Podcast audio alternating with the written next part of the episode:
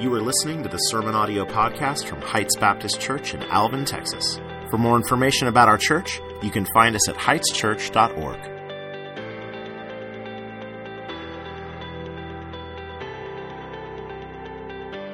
So if you have a copy of God's Word, whether you have that digitally, whether you have that in your hand, uh, let's find the book of First John together.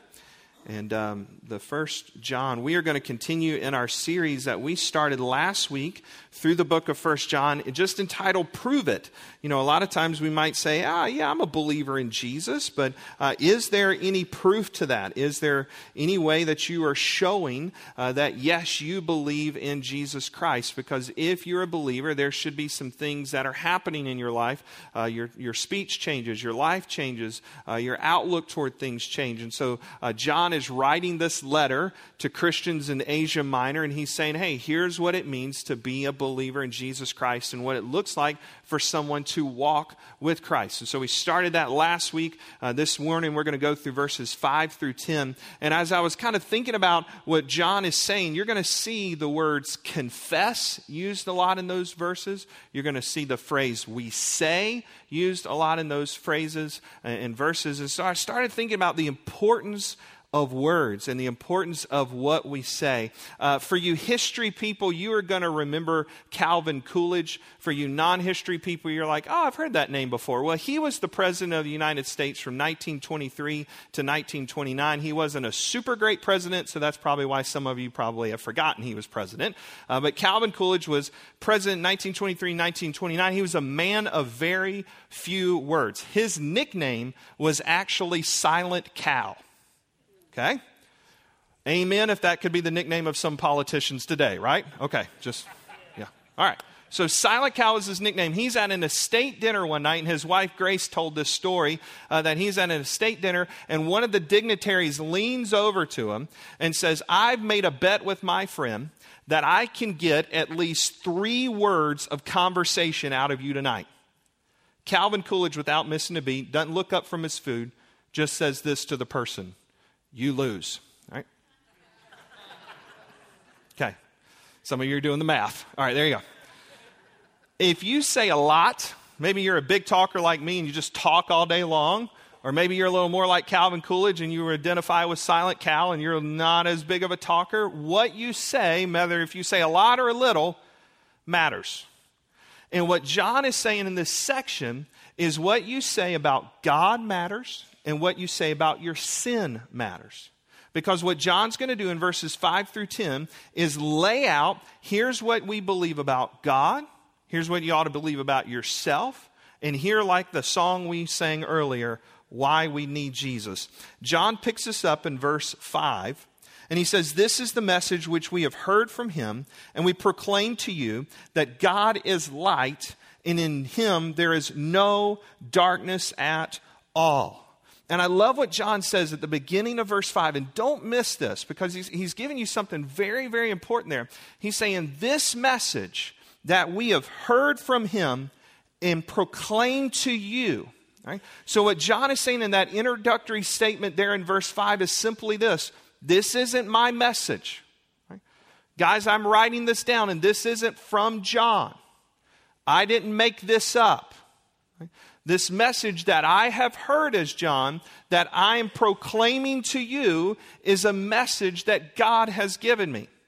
So you and I need to remember constantly when we come into the Bible, and wherever you land in the Bible, and you start reading the Bible, that the Bible is the Word of God that He has transmitted to us through humans. Right? So that means if this is God's message, if this is His Word, then it ought to carry authority in our lives to where now we come to the Bible and we don't say, Bible, bend to us.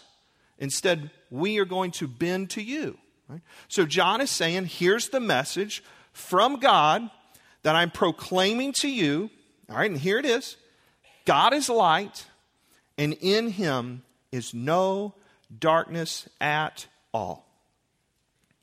God is light, and in him there is no darkness at all. Right?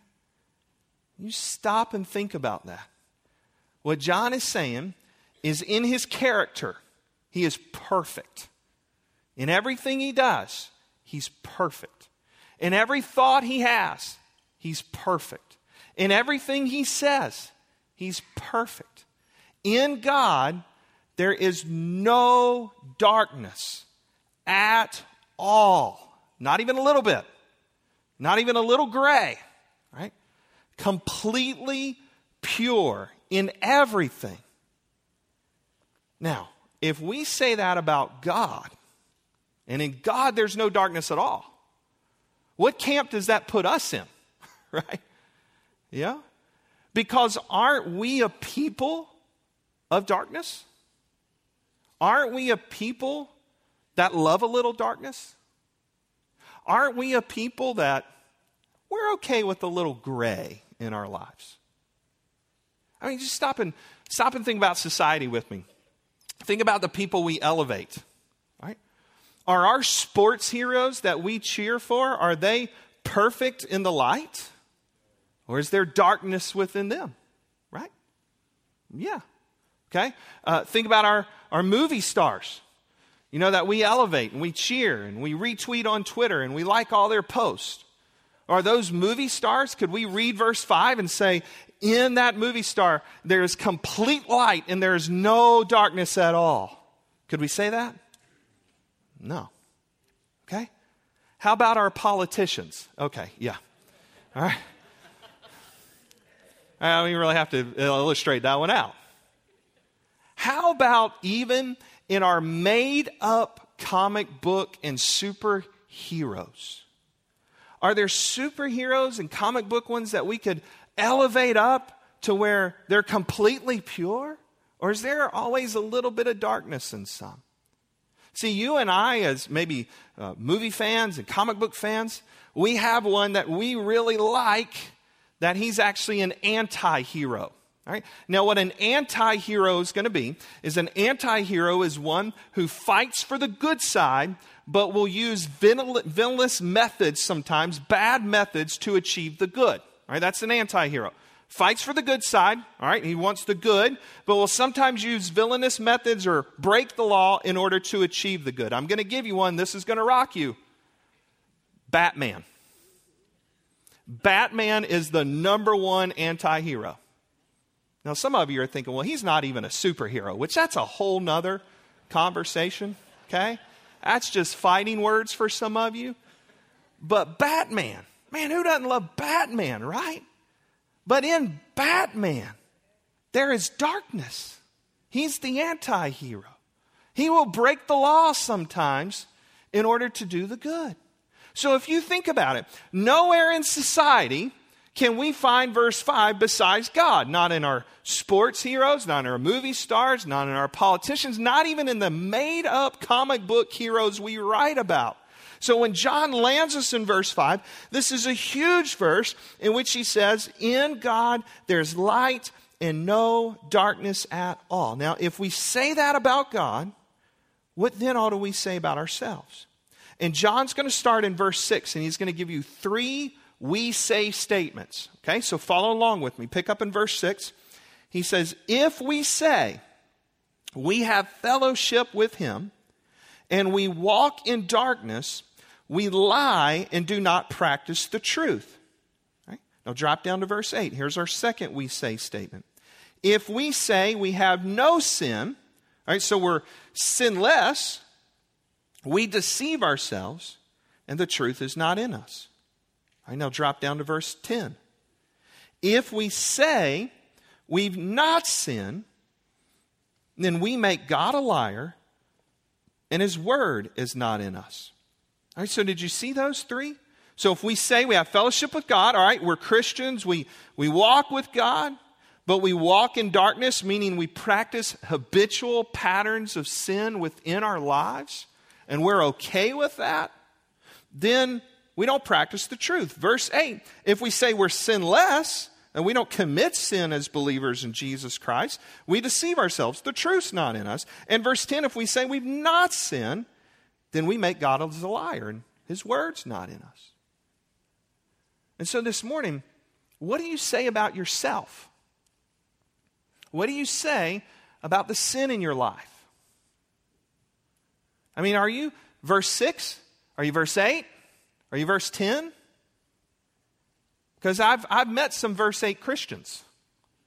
We had a lady uh, come to our church quite often in, in the church I pastored up in Pennsylvania. She was there uh, visiting for a while, and um, she called me one, one morning and, and she said, Look, I heard your sermon yesterday, and um, I'm not coming back to your church. And, you know, that's the call a pastor wants to get on a Monday morning, right? I mean, that's just, whoo, bless your day right off the bat. And so I said, Well, I, you know, what, what's going on? I know you've been coming for a while, and, and, and why are you thinking not, you know, this isn't the church for you? And she said, Well, yesterday in your sermon, you said that you still commit sin as a Christian. And I was appalled. I thought, all right, well, this conversation's getting a little more interesting on a Monday morning. And I said, Well, yeah, yes, yes, ma'am. You know, I still haven't figured out when to keep my mouth closed, when I need to keep my mouth closed. I mean, I, I think things in traffic that I probably shouldn't think, that all of us do. And, you know, I'm just like anybody else. I still struggle with old flesh things as a Christian. And yeah, there's times I, I still sin. I said, But can I ask you a question? She was like, Yeah. I said, What about you? No, I don't. Okay, whoa, so you say you don't. Yeah, I've been saved, therefore I don't. Yeah, this isn't the church for you. I mean, I was just like, uh, yeah, it's just, just then going to be where you're comfortable, right? Because she was thinking, well, yeah, I'm a believer in Jesus Christ, and, and therefore I, I don't sin. But the Bible would say that as believers in Jesus Christ, yes, we have an established relationship with God now, that we have been saved, we've been redeemed, Ephesians 1 would tell you. Now you're a child of God. God is now your spiritual father. You've been born again, John 3 says. You have a, a new spirit, you have a new life within you, but that new life's parked in the old flesh. And as Matt said earlier in Romans 7, some of those things start butting heads. And then there's times you find yourself going, man, I did that and I didn't want to do that. Right? And I, and I struggle with that pattern or I struggle with that issue still in my life. Well, let me say it this way, and I think John would sum it up this way too. That's actually a good spot to be as a believer in Jesus. See, as a believer in Jesus Christ, it's not if you sin, it's not when you sin, it's what do you do when you sin. See, it's not if you are, it's what are you going to do when you do it? What do you say about it? Right? What are you saying about God? what are you saying about your sin? See, John's saying there, if you deny it, if you say, I don't do it, if you're saying, I've never done it, then you're not a believer. The word's not in you, the truth's not in you. If you deny you ever have, you're making God a liar. Why? because he's completely light. In him, there is no darkness at all. And compared to him, yeah, there's darkness in me. Compared to him, there's a lot of darkness in me. See, when we stop and think about sin, often what we do is what I call just stay ahead of the other guy game. Okay? So you'll do this on the news if you're not careful watching, or you'll do this when you read Twitter or Facebook or you know read the paper online. You'll read someone that did something and you'll think, man, that's a bad dude. I'm glad I'm not him. Wow, she did that? Woo! I'm glad I'm not her. You know what? God doesn't say, stay ahead of the other person in this game with your sin. Compare your sin to me. So when you and I sin, we sin against a holy God. We sin against a God that in him there's no darkness at all. Now, I know we've, we've you know, used the word sin quite a bit here, and let me just define it out for you because it kind of can be a churchy term. So let me help you understand what sin is. Did, growing up, and you can raise your hand on this one, audience participation moment. Growing up, did you uh, go over to maybe somebody's house to play? Maybe went out to go play, you know, basketball somewhere and in somebody else's court, and they said, "We're playing by my own rules today." Anybody else? Okay, you played a game with a friend. They said, "Hey, you're going to play this game, my rules, right? My home, my rules." That's sin when it comes to God. sin is coming to God and saying, you know what, God, my rules. God, we're going to play life my way. God, I'm going to define what's right, and God, I'm going to define what's wrong. You don't. God, you want to have fellowship with me? My way, right? My rules. That's sin. So John says, if you say you have that, here's good news. Okay, because here's the good news of verse 9. He says, if we confess our sins, he is faithful and just to forgive us of our sins and to cleanse us from all unrighteousness. Now, the way verse 9 is written, it's written in kind of the present tense, meaning when it says, if we confess our sins, it means of continual confession. Okay? When I'm continually confessing before God what I have done, then God is faithful and just to cleanse me of all unrighteousness and forgive me. The word confess there means to agree. So here's what that means. If you agree with God, what you did was sin, then God is faithful and just to forgive you and cleanse you of all unrighteousness. Now, some of you are going to stop, and, and you're already thinking this because I ran into a lot of people over the years that struggle with this notion. They'll say things like this If God only knew what I've done, he would not forgive me. I, I'm serious. There's, there's people that struggle with that. Man, if God only knew what I've done, there's no way He'd forgive me. You guys know me, I have a fairly dry sense of humor. When I run into that person, I just look at him, I say, you know what? He's God. He already knows what you've done. He's God. Finding forgiveness means agreeing what you did was wrong and it's coming to the right person for that forgiveness. So, verse 9 is going to work out in two ways for some of you this morning. Number one, verse 9 is going to work out for some of you in the sense that you need salvation. You need to be saved. You need to start a relationship with Jesus Christ. You've never done that, right? Caroline spoke of it earlier. She said, Look, it was when I was eight. Yeah. For some of you, it may have been your teenage years, like me, when I was 14, or, or maybe later in life, in your 30s, or your 40s, or your 50s, whenever it was, you've got to come to a point in time, in a decision to say, Jesus, I am a sinner. I need you as my Savior. I'm ready to start a life with you. I'm ready to start a relationship with you. I need you to save me. All right? For some of you this morning, that's the decision you need to make. But also, verse 9 is going to apply this way to those of you that have already made that decision. See, for those of you that are believers in Jesus Christ, John again speaks of fellowship. See, notice in verse 7 if we walk in the light as he's in the light, we have fellowship with one another, and the blood of Jesus Christ cleanses us from all our sin.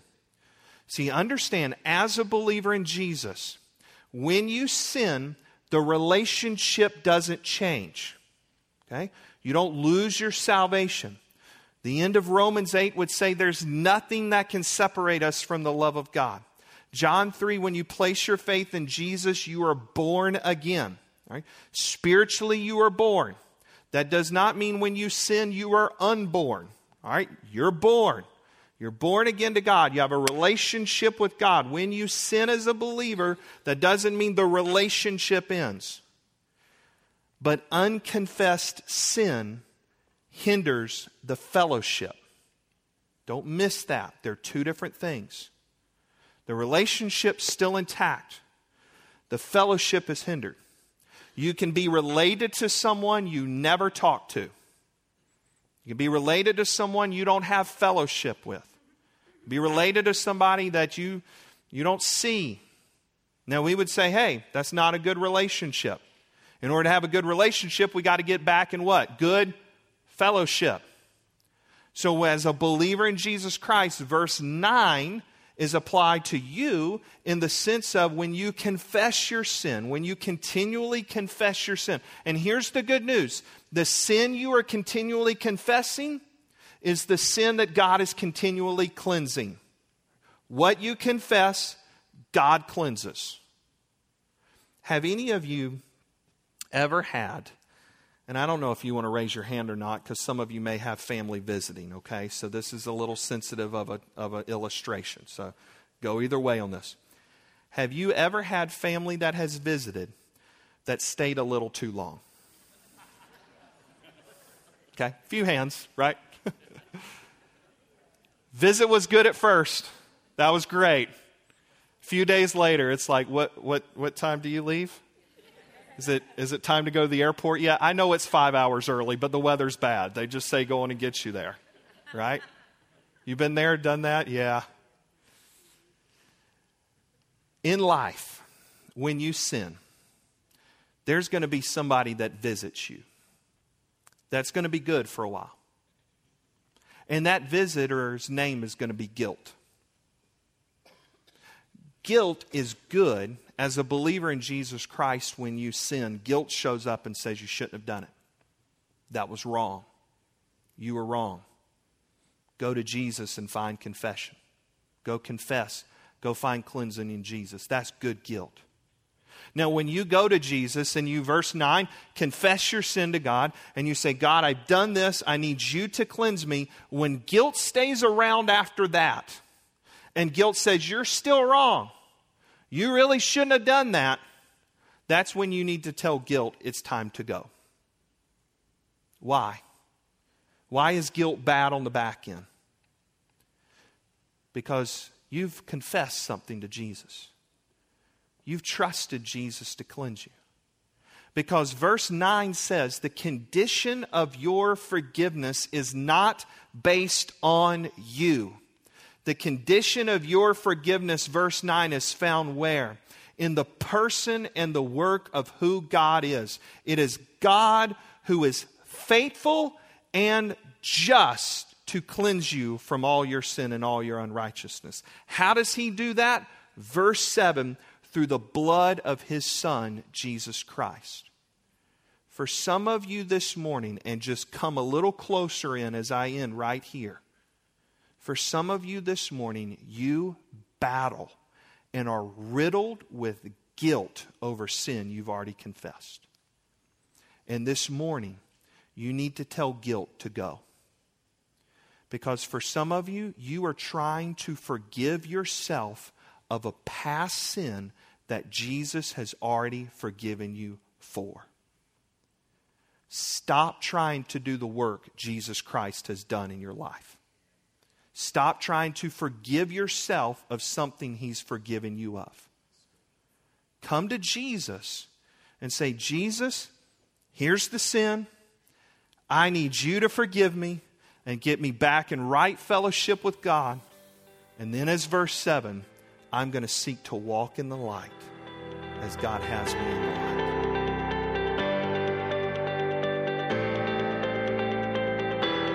Thank you for listening to the Sermon Audio Podcast from Heights Baptist Church in Alvin, Texas.